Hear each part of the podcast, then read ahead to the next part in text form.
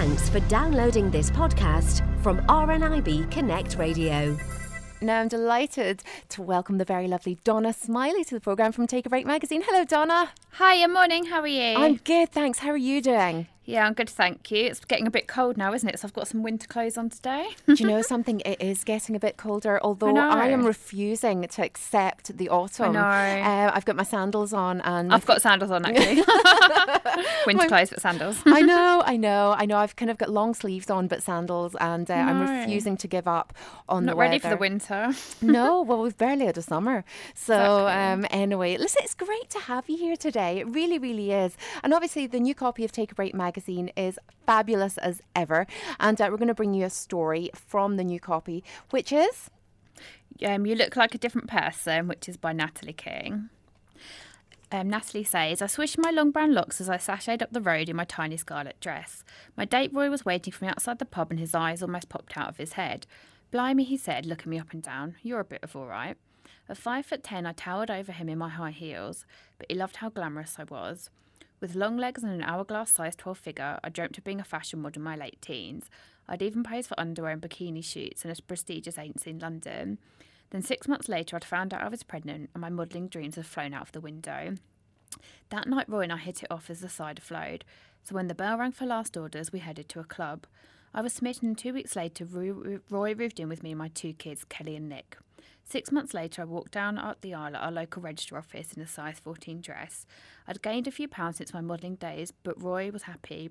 We both dreamt of having a big family, and in time we had two kids together, Craig and Sophia. With each pregnancy, I piled on the pounds, but I was too busy being a mum to do anything about it. Instead, I pushed my glamorous frock to the back of the window. I got into the habit of eating six donuts a day, as well as crisps and chocolate, and I'd spend £100 a week on takeaways. Eventually, I had to order my size 28 to 30 clothes from a special plus size catalogue. Filled with self loathing, I didn't bother to apply makeup and scrape my hair into a greasy bun. Some days I felt so depressed I couldn't face stepping outside the front door. Still, I comforted myself the only way I knew how, with a giant portion of sweet and sour chicken and prawn crackers from the Chinese takeaway. Will you come to watch me in the nativity play, Mummy? Sophia asked me. I can't, darling, I said sadly. I felt so guilty. I wanted nothing more than to see my girl and her play, but I couldn't face the pitying stares from the other parents. What would they think of me? Roy always did his best to reassure me and said, You're everything I want, but he couldn't get through to me. I look in the mirror and all I can see is a fat cow staring back at me, I said. When I refused to leave the house, Roy would do the school run and the weekly food shop. I couldn't have asked for a more dedicated husband. But my size was getting in the way of me being a good mum. Two more kids followed, Isabel and Jacob. I started suffering from pain in my sides, and tests confirmed I had a fatty liver and a 2 centimetre gallstone. I also had arthritis in my knees because of the pressure I was putting on them. You're at high risk of having a stroke, the doctor warned me. If you want to see your children grow up, you need to lose weight. I was only 42, but the doctor's words terrified me, but I struggled to stick to a diet. A couple of years passed, and I took the children to the beach near our home. Come on, let's collect shells, Sophia said. But I was swearing profusely as I struggled to keep up with her, stopping to catch my breath every few steps. I was terrified my boat would sink into the sand and would be too heavy to haul myself out. Other mothers briefly met my eye, then quickly looked away, but I knew they would whisper to our husbands when I was out of earshot. Blimey, she's let herself go. Something in me finally snapped, and I found the courage to contact Slimming World. The following week, Roy held my hand as we turned up for the class together. I can't do this, I said nervously as we parked the car. Yes, you can, Roy said gently. You've had six children, you can do anything. At my first weigh-in, I was filled with shame and I looked at the scales and I saw 25 stone but I marched home determined to turn my life around. Instead of stuffing my face with takeaways, I snacked on fresh fruit and Roy cooked a healthy meal of meat and vegetables every night. Six months later, I'd lost four stone and announced, I'm going to dye my hair bleach blonde. Roy and the kids were stunned as it was so out of character for me, but my body was changing and I needed to change with it. I returned from the salon with the next day, swishing with my new golden locks and felt like a different person. After another year of dieting, I reached 12 stone. I could finally fit into a size 12 again. It was time for a new image, and I treated myself to a stack of fitted frocks from New Look, as well as raiding the beauty counter at Boots. Then I gave myself a makeover for Roy. Applying lashings and mascara, I slicked on pink lipstick and teased my blonde locks into tousled waves. What do you think? I asked, giving Roy a twirl when he walked through the door. He stood there open mouthed and finally replied, You look stunning. He hadn't seen me dolled up in years. You look like a different person, he continued. I smiled. I was finally proud of my appearance and wanted to show off the results of my hard work but my four, sorry, but my DD boobs were saggy and deflated after six children. So despite my newfound confidence, I hid my chest from Roy and wouldn't take off my bra in front of him. I'll pay for you to have a boob job if you want, he said. Yeah, I said, I bet you will. I hadn't thought about it seriously, but realised it made sense. I'd worked so hard to transform my body, so surely I deserved a bit of extra help to give myself a boost.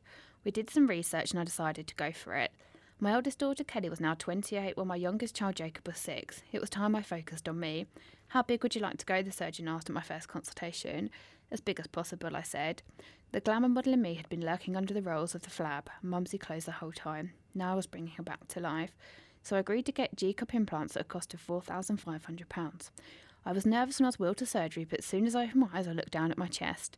Despite the swelling and bandages, I was thrilled in my fullest shape. They took a couple of weeks to heal, but when I saw my new body in the mirror for the first time, I couldn't stop smiling. I finally filled out my new hug- hugging figure outfits and plunging necklines. Roy loved photography and suggested, why don't we celebrate your new body with a photo shoot?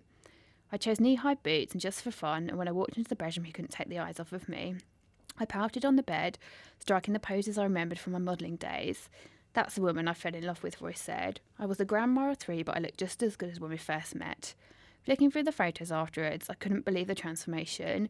It made me wonder if I could relaunch my modelling career. I might be 47, but I'd love to make a living out of posing for the camera. I wasted so much of my life hiding away. Now it's time to make up for those years and have some fun. And that's it.